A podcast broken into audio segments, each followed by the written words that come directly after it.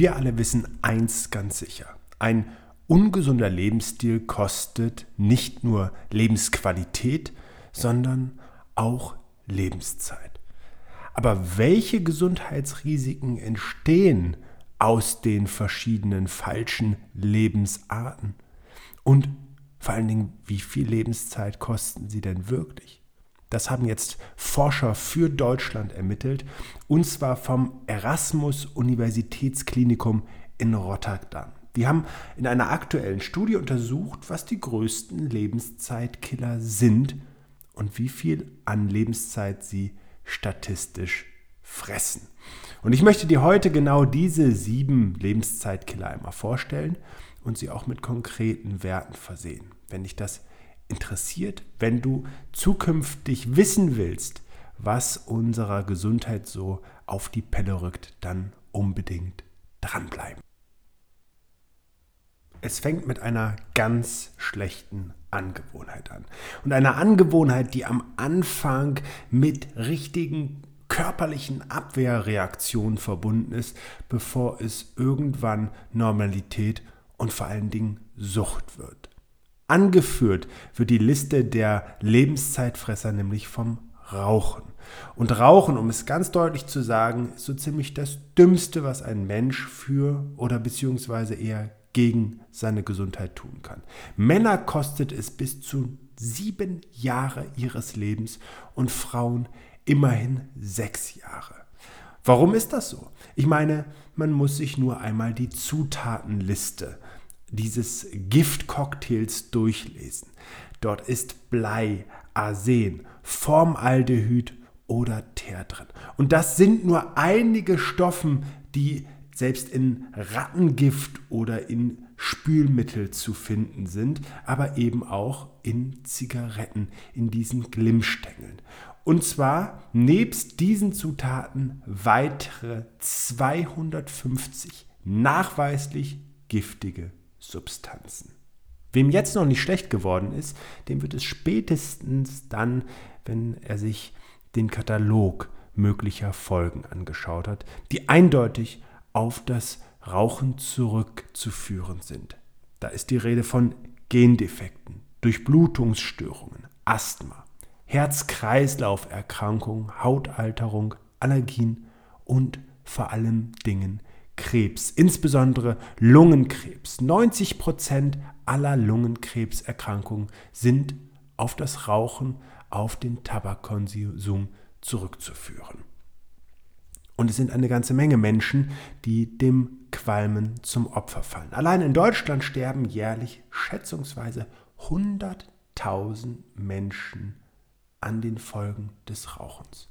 Und obwohl diese Zahl glücklicherweise seit einigen Jahren zurückgeht, ist Tabakkonsum nach wie vor die Hauptursache für ein vorzeitiges Ableben. Fast sieben Jahre sind es demnach, die statistisch ein männlicher Raucher, also der aktiv selber raucht gegenüber jemandem, der nie eine Zigarette zur Hand genommen hat, verliert.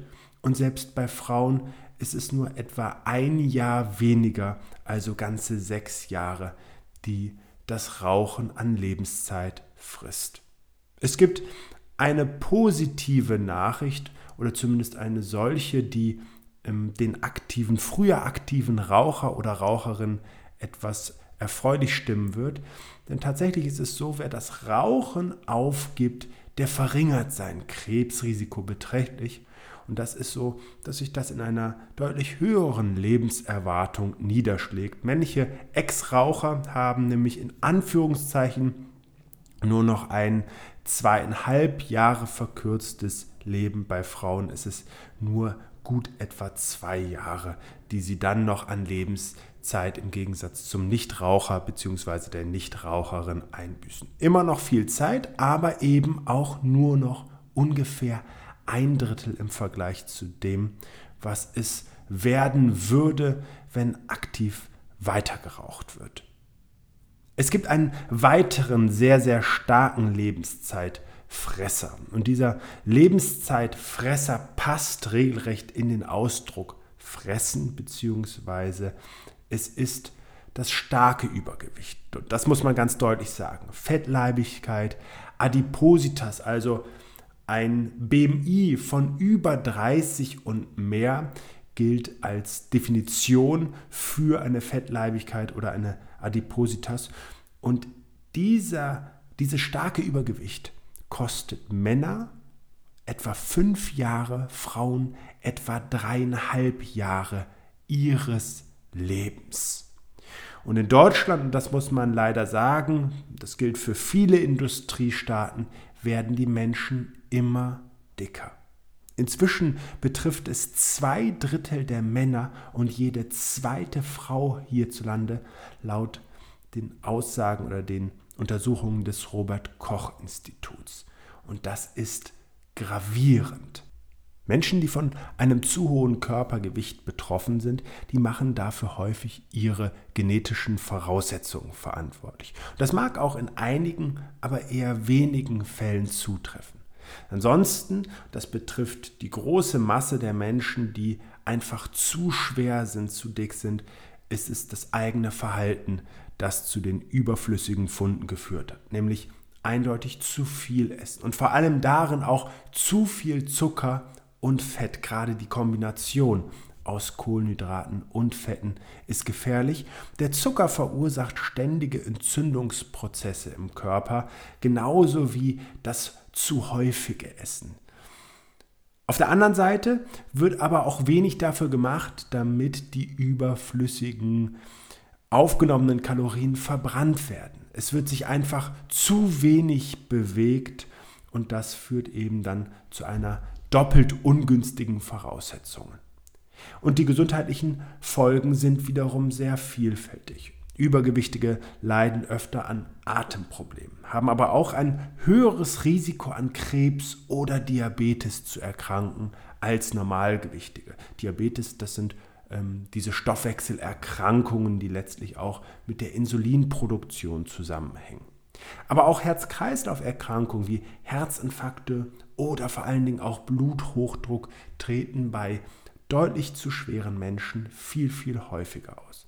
Nochmal, in der Quintessenz bleiben eben Fettleibige weniger lange auf unserem Planeten. Männer eben etwa fünf Jahre weniger bei Frauen sind es eben etwa ungefähr dreieinhalb Jahre weniger Lebenszeit.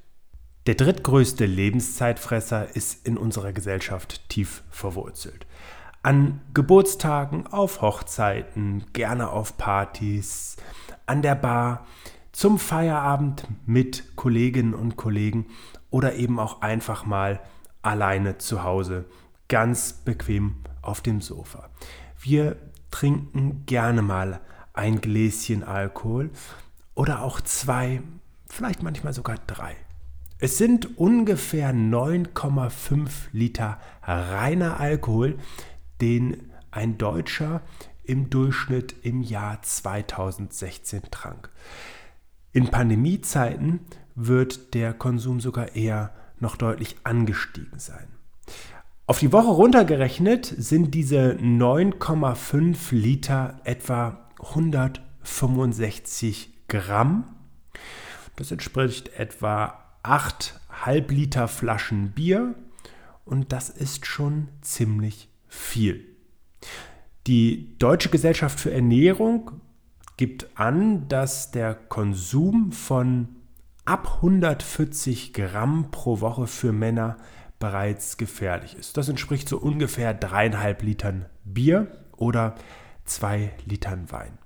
Bei Frauen ist es sogar schon ab der Hälfte, nämlich ab 70 Gramm gefährlich, was in etwa zwei Litern oder eben einem, also zwei Litern Bier oder eben einem Liter Wein entspricht. Es gibt allerdings auch Studien, die die Grenze sogar noch deutlich tiefer sehen, nämlich schon ab 100 Gramm. Und das wären gerade einmal zweieinhalb Liter Bier pro Woche oder täglich ein Glas. Und diese Menge kann diesen Studien zufolge das Leben bereits um sechs Monate verkürzen. Jetzt ist es so, dass bei Schwerstabhängigen bereits eine Menge von über 45 Gramm täglich konsumiert wird. Und diese Menschen büßen sogar als Frauen gut zweieinhalb Jahre, bei Männern drei Jahre ihrer Lebenszeit ein. Und es gibt eine wirklich traurige Bilanz, die zutage fördert, dass jährlich etwa 75.000 Todesfälle in Deutschland auf das übermäßige Trinken, auf ein zu viel an Alkohol zurückzuführen sind. Und dementsprechend liegt Alkohol eben auch an der dritten Stelle der lebensreduzierenden Risikofaktoren. Der vierte Punkt, und jetzt wird es wirklich sehr spannend, weil er sich auch im fünften Punkt im Prinzip nochmal fortsetzt, ist tatsächlich körperliche Inaktivität. Körperliche Inaktivität gilt heute als die Top 5 der Lebenszeitfresser. Und das muss man sich einfach mal vorstellen, was das für ein Impact ist. Und leider ist es einfach so, dass wir im Prinzip in allen Industrienationen beobachten, im Zuge einer Dienstleistungsgesellschaft, im Zuge einer Digitalisierung und einer kompletten Immobilisierung im öffentlichen Leben, dass wir Menschen zu inaktiv geworden sind. Es sind die ersten Generationen, die auf diesem Planeten leben, die das Mindestmaß an körperlicher Aktivität nicht mehr erreichen. Und da gibt es so eine Größenordnung, die in der Schritteanzahl von etwa 10.000 Schritten am Tag empfohlen wird. Oder die Weltgesundheitsorganisation, also die WHO, empfiehlt mindestens so zweieinhalb Stunden körperliche Aktivität. Und ich will da unbedingt noch mal einen draufsetzen, aber im Sinne von nicht mehr Zeit, sondern dass die Studienlage der vergangenen Jahre und bereits der vergangenen zwei Jahrzehnte eindeutig zeigt, dass es gar nicht unbedingt darauf ankommt, eine Sporteinheit zu machen oder mehrfach die Woche Sport zu machen, sondern dass es viel, viel, viel, viel wichtiger ist, das Sitzen zwischendurch zu unterbrechen und eben mit kleineren Aktivitäten zwischendurch, die sich dann eben auch zu einer großen Menge ansammeln können, aktiv zu werden, wie es beispielsweise die 3x3-Formel ans Herz legt.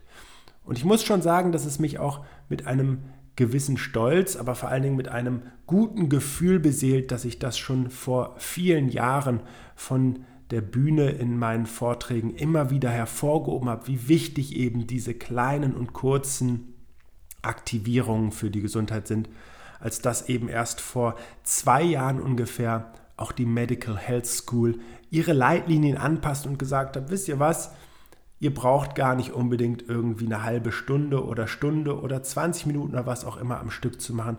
Es sind wirklich die vielen kleinen Dinge, die an Aktivität eine sehr, sehr große Bedeutung haben.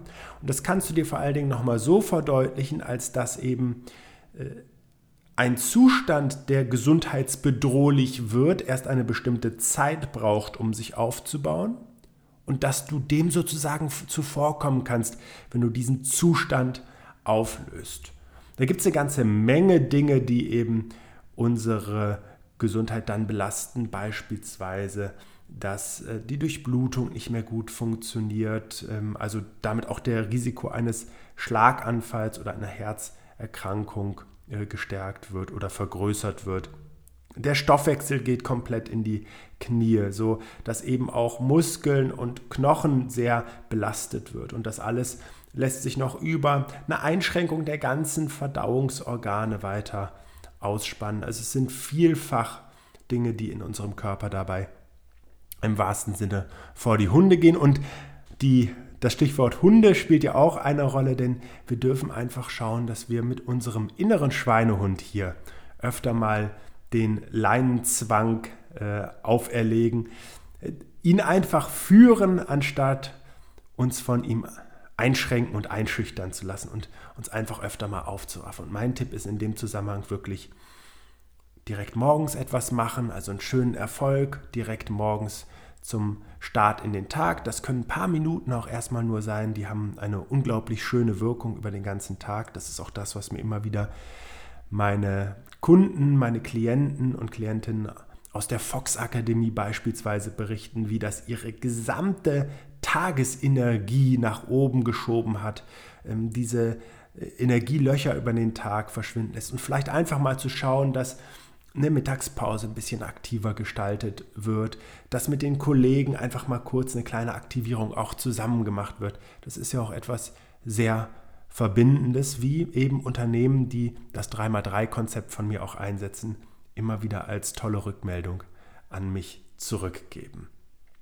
Also, es ist einfach so, dass nur vier von zehn Deutschen diesen Soll an körperlicher Mindestaktivität erreichen und dadurch entsteht eben ein, ein, ganzer, ein ganzes Potpourri, eine Riesenmenge an Problemen, nämlich es gibt so eine Art Teufelskreislauf, der sich sogar ergibt, eine Art Abwärtsspirale. Es kommt nämlich Übergewicht dazu. Wir haben eine größere Anfälligkeit für die Zivilisationskrankheiten, Diabetes, Herz-Kreislauf-Erkrankung, Krebs, Demenz, all diese Dinge. Ja, selbst Depression steht in diesem Zusammenhang.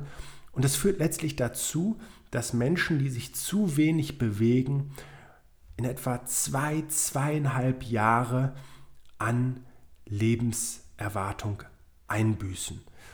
Und es wäre so einfach, das aufzulösen. Und ich will auch an der Stelle nochmal verdeutlichen, selbst wenn diese Zahl erstmal relativ überschaubar wirkt, so dürfen wir doch ganz klar festhalten, dass mit einer körperlichen Inaktivität und den Abbaumechanismen, die dann zwangsläufig einsetzen, auch unsere Lebensqualität deutlich reduziert ist. Und es ist eine der leichtesten, in Anführungszeichen, oder simpelsten, sagen wir es erstmal so, Herangehensweisen, selbst etwas für sich zu tun, was uns jede, jede Menge an Leistungsfähigkeit und Wohlbefinden zurückgibt. Und dafür braucht es gar nicht so viel, wie du gerne auch mal im Kennenlernprogramm des 3x3-Konzepts für dich einfach ausprobieren kannst mit diesen kurzen Aktivierungen. Dann fängst du einfach mal morgens mit einem Skifahrer beispielsweise an und machst auch mal zwischendurch, und das finde ich auch wichtig, dieses Zusammenspiel aus Gas und Bremse, also sich körperlich zu fordern und geistig zu entschleunigen.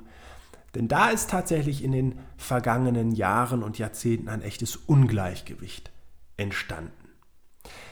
Kommen wir zum fünften Risikofaktor und Lebenszeitfresser und der lässt sich eigentlich hervorragend an Punkt 4 anknüpfen, aber zeigt tatsächlich nochmal, dass wir eigentlich nicht über zwei, zweieinhalb Jahre sprechen, sondern wir sprechen eher über vier, fünf Jahre, die da drin stecken. Und der Risikofaktor bezieht sich auf übermäßigen TV-Konsum. Denn unabhängig davon, wie körperlich inaktiv oder aktiv wir sind, ist das Sitzen per se ein eigenes Gesundheitsrisiko geworden. Das müssen wir uns mal vorstellen. Also es geht nicht nur darum, ich schaffe bestimmte Aktivitäten und Aktivitätsumfänge nicht mehr, 10.000 Schritte, zweieinhalb Stunden die Woche, sondern ich sitze zusätzlich auch noch viel im Alltag. Und eine Stunde sitzen, das ist ja das, was statistisch auch schon herauskristallisiert worden ist, kostet 22 Minuten Lebenszeit. Sich sieben Minuten körperlich zu betätigen, schenkt eine Minute, also körperliche Betätigung im Sinne von, wirklich Bewegung, schenkt eine Minute Lebenszeit. Also wir sehen, wie viel wichtiger es ist, eigentlich Inaktivitäten zu reduzieren. Und auf der anderen Seite natürlich gerne auch mit bewusster Aktivität, mit Sport, mit Bewegung ein Plus zu erzielen. Und für dieses viele Sitzen wird eben beispielhaft auch gerade der Fernsehkonsum. Das Lümmeln auf der Couch, das sich berieseln lassen, das oft mehrere Stunden am Tag auch einnimmt. Ähm, aber man kann das heute auch teilweise gleichsetzen mit Smartphone, Spielekonsole und selbst, und das ist eben besonders traurig, mit unserer täglichen Arbeit. Denn viele von uns arbeiten sitzend im Büro, am Schreibtisch oder eben in aktuellen Zeiten auch vermehrt im Homeoffice.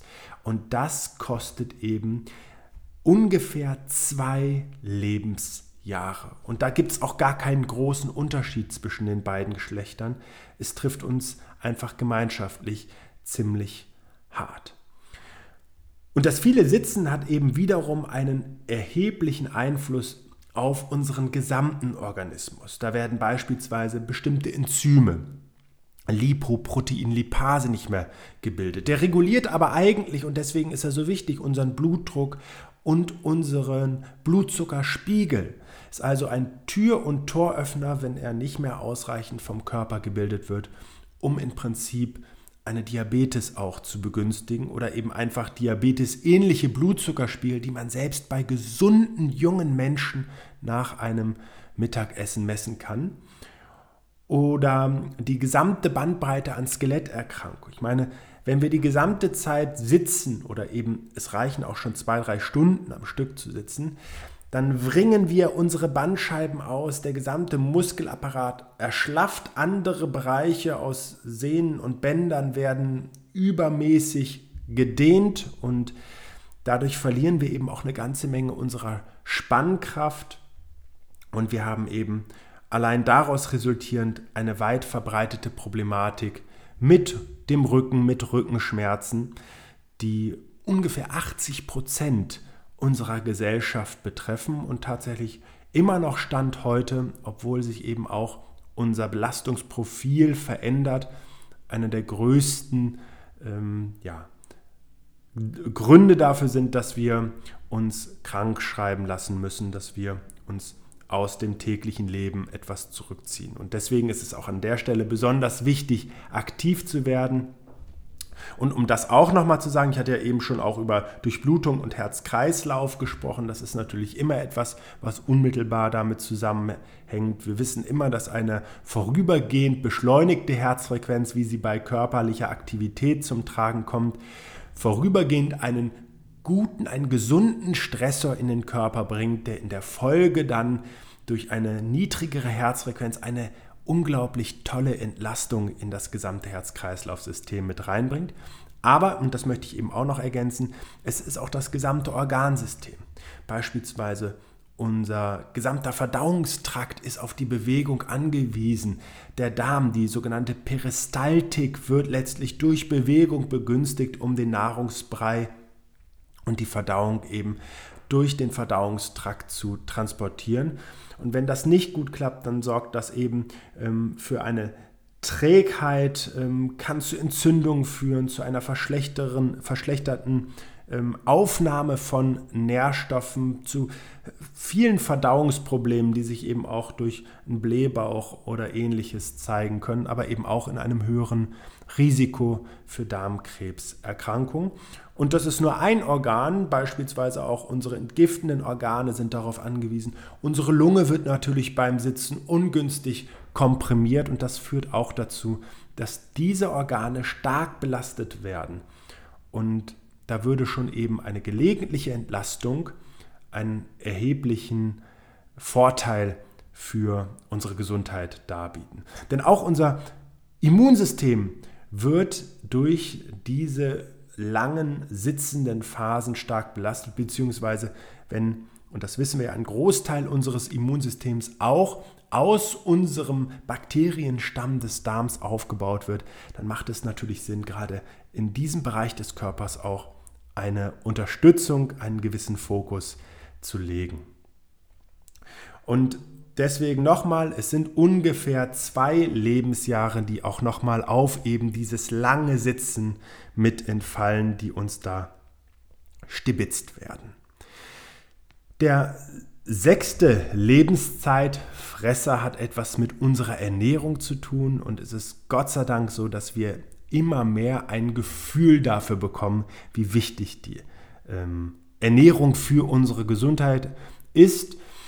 Und in dem Zusammenhang kommt es vor allen Dingen auf Obst und Gemüse an. Wer zu wenig Obst und Gemüse isst, und ich würde es gerne sogar noch mal drehen, weil Gemüse noch wichtiger ist als Obst, ähm, weil eben auch bestimmte Obstsorten eine ganze Menge Fruchtzucker mit enthalten, das ist in Gemüsesorten eben anders, ist es so, oder bei den meisten Gemüsesorten, ist es so, dass bei Männern auch hier etwa zwei Jahre, bei Frauen ist es ein bisschen weniger, ähm, sind es gut anderthalb Jahre an Lebenszeit verloren gehen kann. Und das haben viele Untersuchungen gezeigt, aber insbesondere auch die Untersuchungen in den sogenannten Blue Zones, also den blauen Zonen. Das sind Gebiete auf ähm, unserem Planeten, beispielsweise die japanische Insel Okinawa oder die italienische Insel Sardinien, wo tatsächlich auffallend viele Menschen überdurchschnittlich alt werden. Und hier ist eben tatsächlich ein wesentlicher Grund die Ernährung. Die Menschen essen nämlich dort ähm, eher weniger Fleisch, sie essen sehr abwechslungs- und nährstoffreich, sie essen viel Fisch, viel frisches Gemüse und Obst und oft eben wenig Zucker und auch weniger Getreide ähm, in, haben sie in ihrer Ernährung. Und deswegen kann man grundsätzlich sagen, natürlich ist unser, unsere Ernährungsgewohnheiten sind auch stark kulturell verankert. Es ist natürlich nicht so, dass wir hier in Deutschland äh, Sushi auf der Tagesordnung haben, aber wir dürfen auch hier eben einen Fokus auf bestimmte Nahrungsmittel legen, nämlich nochmal eher auf äh, Gemüse und Obst. Und was ich häufig beobachte, ist eben deutlich zu viele Kohlenhydrate, die sich eher bei einem sehr aktiven Lebensstil dann auch verbrauchen lassen. Viel zu viel Zucker, viel zu viel auch an Fastfood oder verarbeiteten Lebensmitteln. Es macht definitiv Sinn, Lebensmittel mit einer kurzen Zutatenliste einfach zu genießen ähm, und zu verstehen, was da drauf steht. Ist ja kein Beipackzettel eines Medikaments, bei dem wir ähm, dann auch mit einem Laienverständnis der Medizin irgendwann an unsere Grenzen stoßen, sondern hier dürfen wir einfach auch verstehen, was draufsteht. Das macht Sinn und das Gefühl haben, dass das wirklich ein Lebensmittel ist, also dass seinen Namen auch verdient ähm, und Leben schenkt oder eben auch gelebt hat in dem Sinn. Und das haben ja Pflanzen wie auch gewisse tierische Produkte immer. Grundsätzlich kann man aber sagen, dass sich ein positiver Trend abzeichnet, auch hier in Deutschland. Das ist sehr erfreulich. Seit den 1950er Jahren ist der Gemüseverbrauch eigentlich kontinuierlich angestiegen und beläuft sich aktuell so auf rund 100 Kilogramm pro Kopf und Jahr. Und das ist eine Verdopplung, also ein positives Signal. Der siebte und letzte Lebenszeitfresser, den ich dir in diesem Podcast vorstellen möchte, hat etwas mit der Gemeinschaft zu tun, mit unserem Zusammenleben. Und es ist gar nicht so einfach, das wirklich zu verfolgen, wie groß jetzt der, der Einfluss ist. Aber wir wissen ähm, auch aus wahrscheinlich Beobachtungen in unserem eigenen Bekannten, Familien- und Verwandtenkreis, dass sich soziale Isolation, also Einsamkeit, ähm, vor allen Dingen auch im Laufe des Lebens einstellt, weil wir weniger aktiv sind, weniger aktiv am Leben teilnehmen, vielleicht auch, weil ähm, Freunde ähm, früher äh, versterben und sich dadurch eben auch die Kontakte stetig reduzieren. Aber man kann grundsätzlich sagen, dass diese Isolation in vielerlei Hinsicht schädlich ist. Nämlich ähm, man verliert im Prinzip den Anschluss an, an andere Menschen, den Lebensmut, aber auch die Motivation. Und diese beiden Aspekte alleine, Lebensmut, Motivation, die sind ja wichtige Treiber für uns, auch für ein glückliches Leben. Und wir brauchen als soziale Wesen einfach regelmäßig den Austausch mit anderen Menschen, die uns im Prinzip ein Stück weit herausfordern, uns Aufgaben äh, stellen, ähm, uns aber auch Anerkennung geben und deswegen ein wichtiger Faktor für ein Selbstwertgefühl sind. Wir brauchen einfach Freunde, wir brauchen liebe Menschen, die uns zuhören und uns auch in schwierigen Situationen als helfende Hand zur Seite stehen oder uns einfach nur Trost spenden. Außerdem ist es so, dass ein ähm, soziales Netzwerk auch in gewisser Weise eine Kontrollinstanz ist. Also wenn wir beispielsweise weniger auf ähm, uns selber achten, dann können uns diese Menschen reflektieren, hey, was ist denn los mit dir? Wie, was können wir denn machen? Komm doch mal mit und so weiter und so fort. Ich glaube, wir alle haben diese Beobachtung schon mal gemacht, wenn ähm, beispielsweise eine Beziehung in unserem Leben zerbrochen ist und äh, man erstmal das Gefühl hat, dass, äh, dass man sich lieber zurückziehen möchte. Und dann sind Freunde eben auch da, um einen irgendwie wieder mit auf die, auf die Bahn zu bringen und zurück ins Leben zu holen. aber eben auch, weil, sie, weil wir grundsätzlich, und darüber hatte ich ja vor einiger Zeit auch schon eine Podcast-Folge aufgezeichnet, uns Menschen suchen rein instinktiv, die, uns, die unserem Immunsystem auch ein Stück weit entsprechen. Also es ist hochinteressant und wir scheinen auch da eben von vornherein bestimmte Risiken zu meiden und eben auf unsere Gesundheit indirekt zu achten. Das ist einfach extrem spannend. Ich kann an der Stelle auch nochmal sagen, Menschen, Kontakte, Umgang, Neues, das sind so entscheidende Faktoren, wenn wir nicht über Lebenszeitfresser, sondern Lebenszeitbringer auch sprechen. Denn diese Faktoren, die halten jung, die halten flexibel, die bringen uns immer wieder neue Erfahrungen und das ist etwas, was auch unser Gehirn flexibel und jung und aktiv und leistungsfähig hält. Und alleine aus diesem Grund macht es regelmäßig Sinn, andere Entscheidungen zu treffen, neue Wagnisse einzugehen und stets offen zu bleiben. Das waren sie also, die sieben größten Lebenszeitfresser und eine grobe Einordnung, was sie an äh, Lebenszeit auch wirklich dann tatsächlich absolut äh, von uns verlangen. Es ist vor allen Dingen wichtig, sich klarzumachen, dass gerade eine Gemengelage aus unterschiedlichen Faktoren sich nochmal wesentlich stärker auswirken kann und wesentlich mehr an Zeit fressen kann. Aber wenn man sich das alles mal so zusammenrechnet, dann kommen wir hier schon auf eine spürbar zweistellige Zeit an, an Lebensjahren und sprechen nicht mehr nur von hm, bisschen weniger, sondern einer ganzen Menge Lebenszeit. Und manchmal macht es Sinn, wirklich die schädlichen Dinge im Leben auch wirklich auszulassen und zu vermeiden und ein Gefühl dafür zu entwickeln, wenn bestimmte Dinge wirklich nicht so ideal sind, ähm, über Lebensziele nochmal ganz klar zu sprechen, wo möchte ich da eigentlich genau hin und was brauche ich auch dafür. Und Gesundheit spielt in aller Regel immer eine sehr, sehr große Rolle. Und einfach auch zu schauen, welche Dinge kann ich denn zum Ausgleich machen, um mir an anderer Stelle wirklich etwas Gutes zu tun. Das geht manchmal deutlich einfacher, als es im ersten Moment so scheint. Ich wünsche dir viel Spaß beim Rechnen jetzt und hoffe, dass deine Zahl, die auf der Minusseite steht, möglichst, möglichst klein ausfällt, vielleicht ja auch gar nicht vorhanden ist. Und wenn sie dann doch da ist, dann jede Menge Freude und Energie und Spaß, eben ein paar neue Dinge für dich auszuprobieren. Bis dahin wünsche ich dir alles Gute. Ciao, ciao. Schön, dass du dir für meine Podcast-Folge Zeit genommen hast. Um auch zukünftig auf dem Laufenden zu bleiben, empfehle ich dir, meinen Podcast direkt zu abonnieren. Außerdem freue ich mich über deinen Kommentar und eine Bewertung von dir. Ich wünsche dir eine bewegte Zeit. Bis zum nächsten Mal.